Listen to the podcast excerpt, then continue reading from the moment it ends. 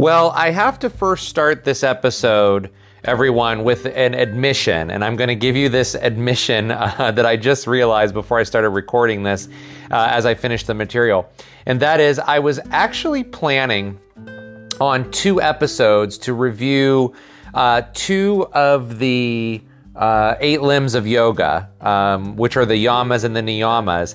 And as I started to do the research and getting uh, the information ready for today's episode, I got through one of the yamas, the first yama, and it had so much information. I thought, well, you know what? We're going to break these up into each yama and niyama. And there are quite a few of them. So I'm going to stagger them uh, along in these next few weeks uh, so that I can give you practical ways to use yoga off your mat, which I do on this podcast anyway, but I want to bring it back to where they all derive from. Uh, and where the foundations are uh, from the teachings I give you, and that is uh, from the eight limbs of yoga. Specifically, here we talk about the yamas and the the niyamas, and if that all sounds kind of foreign to you and out of reach, stick with me because I've got some really great information to give you as we begin this episode. So, as I just mentioned, this podcast I really want to try to help as many people create a life of their dreams. And I want to do that by giving you the tools that have helped me turn my life around into what it is now. Not only by following research and studies done on, you know, the brain and the way we operate physiologically, but also through the study and the practice of yoga on and off the mat. Because they all that all works together. So when we put all that together, that's where this community has has started from. This strength yoga freedom community because in order to live a healthy, balanced life full of purpose, you must have a sense of strength and freedom. And that comes from yoga. Yoga is everywhere whether you believe that or not. It is everywhere. And you can call it whatever you want to call it. Maybe you're just calling it the ethical, you know, the ethical way you live your life. But I derive all of this from the basis of the uh, from the, the limbs of yoga. So this will help you tap into some happiness. So as I mentioned, most of the episodes that have been released on this podcast are based on the limbs of yoga, and two of them are so important. Uh, which are the yamas and the niyamas, but there are actually eight limbs, and these eight limbs are derived from the Yoga Sutras of Patanjali.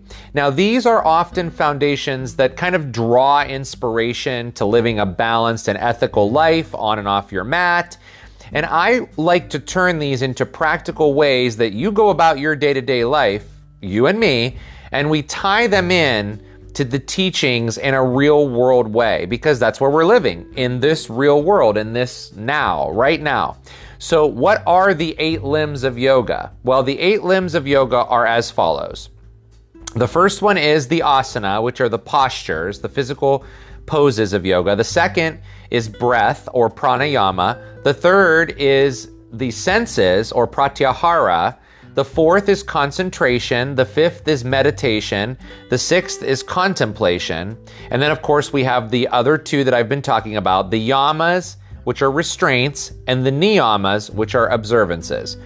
Now, the first several of the limbs that I mentioned, like postures and breath and senses and concentration and those types of things, we explore a lot of that on the YouTube channel, the Strength, Yoga, and Freedom YouTube channel. If you want to check that out, there's a link in the description. Um, and but they do spill over into this podcast. I mean, clearly, concentration and meditation are part of living a healthy, balanced life, so that you can push your brain into concentration mode or meditation mode to be present. But really, those postures and breath, we get into all that physical work on the YouTube channel. And we are going to focus on the yamas and how they're translated to those restraints. It's because it's literally translated to restraints. And the first yama is ahimsa, which is all about nonviolence. And that's what we're going to talk about today is ahimsa. And then we're going to get into the others as we release more episodes because there's just so much content. I don't want to squeeze it all into um, one episode. And I also don't want the episodes to be so long that you don't have time to listen to them on your commute or when you're exercising or whatever you're doing when you listen to this podcast. I try to keep them you know, at 20 minutes or less. So that's why I'm looking to kind of move into this breaking these up. So we're really going to go into the the yamas first and specifically the first one which is ahimsa, which translates to nonviolence. Now, the yamas themselves, including ahimsa, guide the way in how you and I treat others. This is where the foundations come from when it comes to dealing with other people. And you know that if you've been listening to this podcast, a lot of episodes that we have and that I bring to you are all about ways that you can help deal with other people because that's what you're doing for most of your day. You're working, you have families, you have your spouses and partners and children and parents and aunts and uncles and bosses and everybody else. You're maybe you're in a field of work where you're dealing with the public, customer service. Most people are. Um, you are dealing with other people, but this starts with ourselves and how we practice nonviolence in ourselves. So let's talk about ahimsa. In the Eastern studies, nonviolence is the core of all yoga philosophy and practice. It all starts from nonviolence. The jewel of ahimsa teaches us that we should ground ourselves in nonviolence first, so that when what we do in the world, rather, not when, what we do in the world, will be directed in a nonviolent way. This does not just mean physical, it means mental and spiritual as well. The practice of ahimsa also involves being courageous, which means you're not letting fear control you, which let's just be honest right now. Fear controls you. It controls me. It controls you. It controls everyone. It's the way that we were conditioned as we grew up in the world that we're living in today. It is a very common thing for us to be afraid of a lot of things, especially when we look back at our past and we look back on events that have happened to us and we don't want those events to happen again. So, fear is a big one. When ahimsa is being practiced, you're practicing being courageous, you're practicing loving yourself, you're practicing maintaining balance, how you handle challenges. You're, you're practicing compassion, showing empathy to others rather than ridicule or judgment. You're also stopping the worrying, and you're also coming into either help versus support, which are two big different things. You're also not expecting anything from anyone when you're practicing ahimsa. You're flowing, you're whole, you're listening to your body as you're flowing through. You're you're really practicing that all living beings are to be treated with nonviolence, right? Not hurting someone. So, practically, how does ahimsa work? Well, I just gave you kind of the background of what ahimsa is, right? The nonviolence, of, you know, not physically hurting or mentally hurting, being courageous, the empathy, the balance, the challenge, you know, facing your challenges, the compassion, on and on and on. How does it practically work? Well, first, we remember and we note that you don't want to physically, obviously, physically harm someone by putting your hands on them in a way that could physically hurt them, but it also means we don't mentally harm someone. That starts, though, with yourself. That stems from being a conscious person. If you operate from a state of unconsciousness, you are operating from ego, and your ego is trying to protect you from danger. Your ego is set up to protect you from danger. That's what your brain is for. It is to protect you from getting hurt. In most situations, though, most situations that you're in, you are not in physical danger. Now, I said most situations. So if you're just sitting on your couch and you're in your head, you might be in emotional danger. You're not in physical danger. So we need to be aware that there are thoughts that cause us to feel like we are in danger as opposed to physically actually being in danger. When we come into that realization, we start to notice that we do not outwardly try to hurt people on an emotional level. Now, let's move on to courage because this is a huge one. If you are living in a fearful manner, you are not practicing ahimsa because you're not creating balance. When you're afraid of something, think about this. When you're afraid of something, you let your ego take over, and this causes you to try to protect yourself, right? So when you stay safe, this is a way to also stay stuck. If you think that staying safe all the time is the best, you will, you will remain stuck. It's just the way it is. You must do things that are out of your comfort zone. You must apply for that job that you've been thinking about. You must face what, what has happened in your past and resolve what's happened in your past so that you can move forward. You must apply to that school. You must ask that person out. Open yourself up to new places and experiences you never have done or gone to before. Get off your couch and exercise, even though you're afraid of the intensity level or that you physically can't do it. Get some routines created that provide balance in your life, like a good morning routine, a good evening routine. And by the way, routines mean every day, not just when you feel like it, not just, well, I'm going to allow myself three days of just sleeping in. If you do that and you're trying to create a routine of getting up early, you are not creating a routine. You're giving yourself excuses, right? So that's the second big one of how it practically works. The third is help versus support. Trying to help people can turn into trying to control people. This is different than supporting people. And I'm not talking about helping someone who's in danger. That's different. We're talking about letting people live their own lives on their own terms from their own experiences. We must support what they're doing and offer to be empowering and inspirational rather than trying to give them all the answers. You're not helping anyone by trying to give everybody the answers, right? Again, it's different than if someone's in danger. But if you're trying to give everyone the answers or you think you know best for someone else's life, you're not practicing ahimsa because you're worried about what someone else is doing. Giving people all the answers is a form of enabling and of course, enabling is not creating balance either. You also must stop beating yourself up for making mistakes for yourself and enabling your own pity parties, right? Like making mistakes with your money, at your job, with your partner, with your kids, with your parents and your family. Because if you're listening to that in your own head and you're trying to trying to get and you're getting angry with yourself or feeling all these this resentment towards your own self, you're not going to create a better life for yourself. If you're listening to this podcast, you're trying to create a better life for yourself. And that starts by supporting yourself. So, all that junk that you tell yourself all the time I'm not good enough, I'm not smart enough, all those limiting beliefs, I'm never going to be able to get that job, I'm never going to be able to do this, you're essentially stopping yourself and not supporting your own self. How can you possibly try to help or support anybody else if you can't even get yourself out of bed in the morning and go do a 10 minute exercise routine? It's all about creating the balance, not expecting things from others. That is a huge human experience situation that we come into that is incredibly challenging. Did you ever think, well, I do that for you, so you should do that for me? If you think that or you say that, that's your ego talking. Because you see, you want to do things for people without expecting something in return.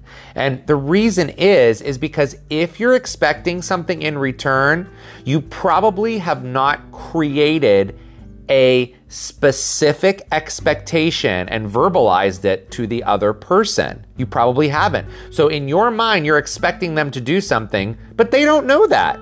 You're not a mind reader. You must act from what you see and only from what you see or from what other people tell you and not try to guess or get inside their head. If you're going off of what you see or what they tell you, then you're operating in balance and authenticity. If they want you to try to read their mind, that's where you say, I can't read your mind because that pushes you out of balance. Heck, we can't even read our own mind sometimes, right? And then l- listening to the body, crucial. It's your body is wiser than your brain, again, which is trying to protect you. So, nonviolence is about balance, and balance is critical to life. If you have too much of yin versus yang, so we have yin yoga, which is still and more passive, and then we have yang yoga, which is active, movement, breathing, using muscle if you use more stillness versus more active, you're out of balance. And same goes in reverse. If you drink excessively, you most likely will get a hangover. If you toss tons of sugar into your body, you might get problems with your blood sugar levels. If you do drugs, and you do them all the time. There could be a period where you have withdrawals because you've stopped using them. It's all about balance. Are you exercising? Do you need to change your eating? What are you feeding your body technologically? Are you watching the news and junk on television that's feeding your anxiety? Are you looking at everyone else's life on social media and judging yourself against them? If you're listening to your body, you're not going to let that stuff affect you. The final thought I have with regards to ahimsa in a practical way is all living beings treated with respect. And here's what I mean by respect we do not want to intentionally hurt someone. Of course, if a living being is threatening your safety, you would have to take action. Like if you die from a bee sting, if you could die from a bee sting, you want to be away from bees. But it's not about intentionally hurting someone just to do so. You need to use, of course, use that common sense because as I meant, especially with the bee example, you know, if there's danger coming at you, you need to protect yourself. But hurting someone intentionally comes from control. It comes from ego. It comes from being out of balance. Ahimsa teaches us that if you are comparing yourself to others, you are not living in balance. It is creating a shift from where you are and where you can potentially be. It is creating imbalance. It is creating almost this up and down wave movement. And we all have ups and downs. But I want to remind you that the practice of ahimsa at its core is all about non-violence. It is all about doing the work for yourself so that you have a nice full cup. You are courageous, you are supportive, you are empathetic, you are helping when you need to, but more importantly, giving the tools to others that you love so that they can help themselves. You are not expecting things from others. You are just being, giving your light, shining forward, and you're listening to your body. You are doing all of these things to keep the violence away. And my friends, the last thing I'm going to tell you is when we're talking about treating others with respect, all living beings with respect and nonviolence, that might mean they have to come out, be, come out of your life or be removed from your life. Because if their presence is causing you, or what they're doing is causing you to have emotional distress, physical distress, then staying around that and enabling that kind of behavior is not living in nonviolence. You are helping to cultivate and push more violence from others. So sometimes treating someone with respect means walking away. And that's a tough one, but it has to happen sometimes. So I hope this was super helpful for you. And I hope you've learned something about one of the yamas, ahimsa. I can't wait to share another one with you in an upcoming episode. We'll see you then.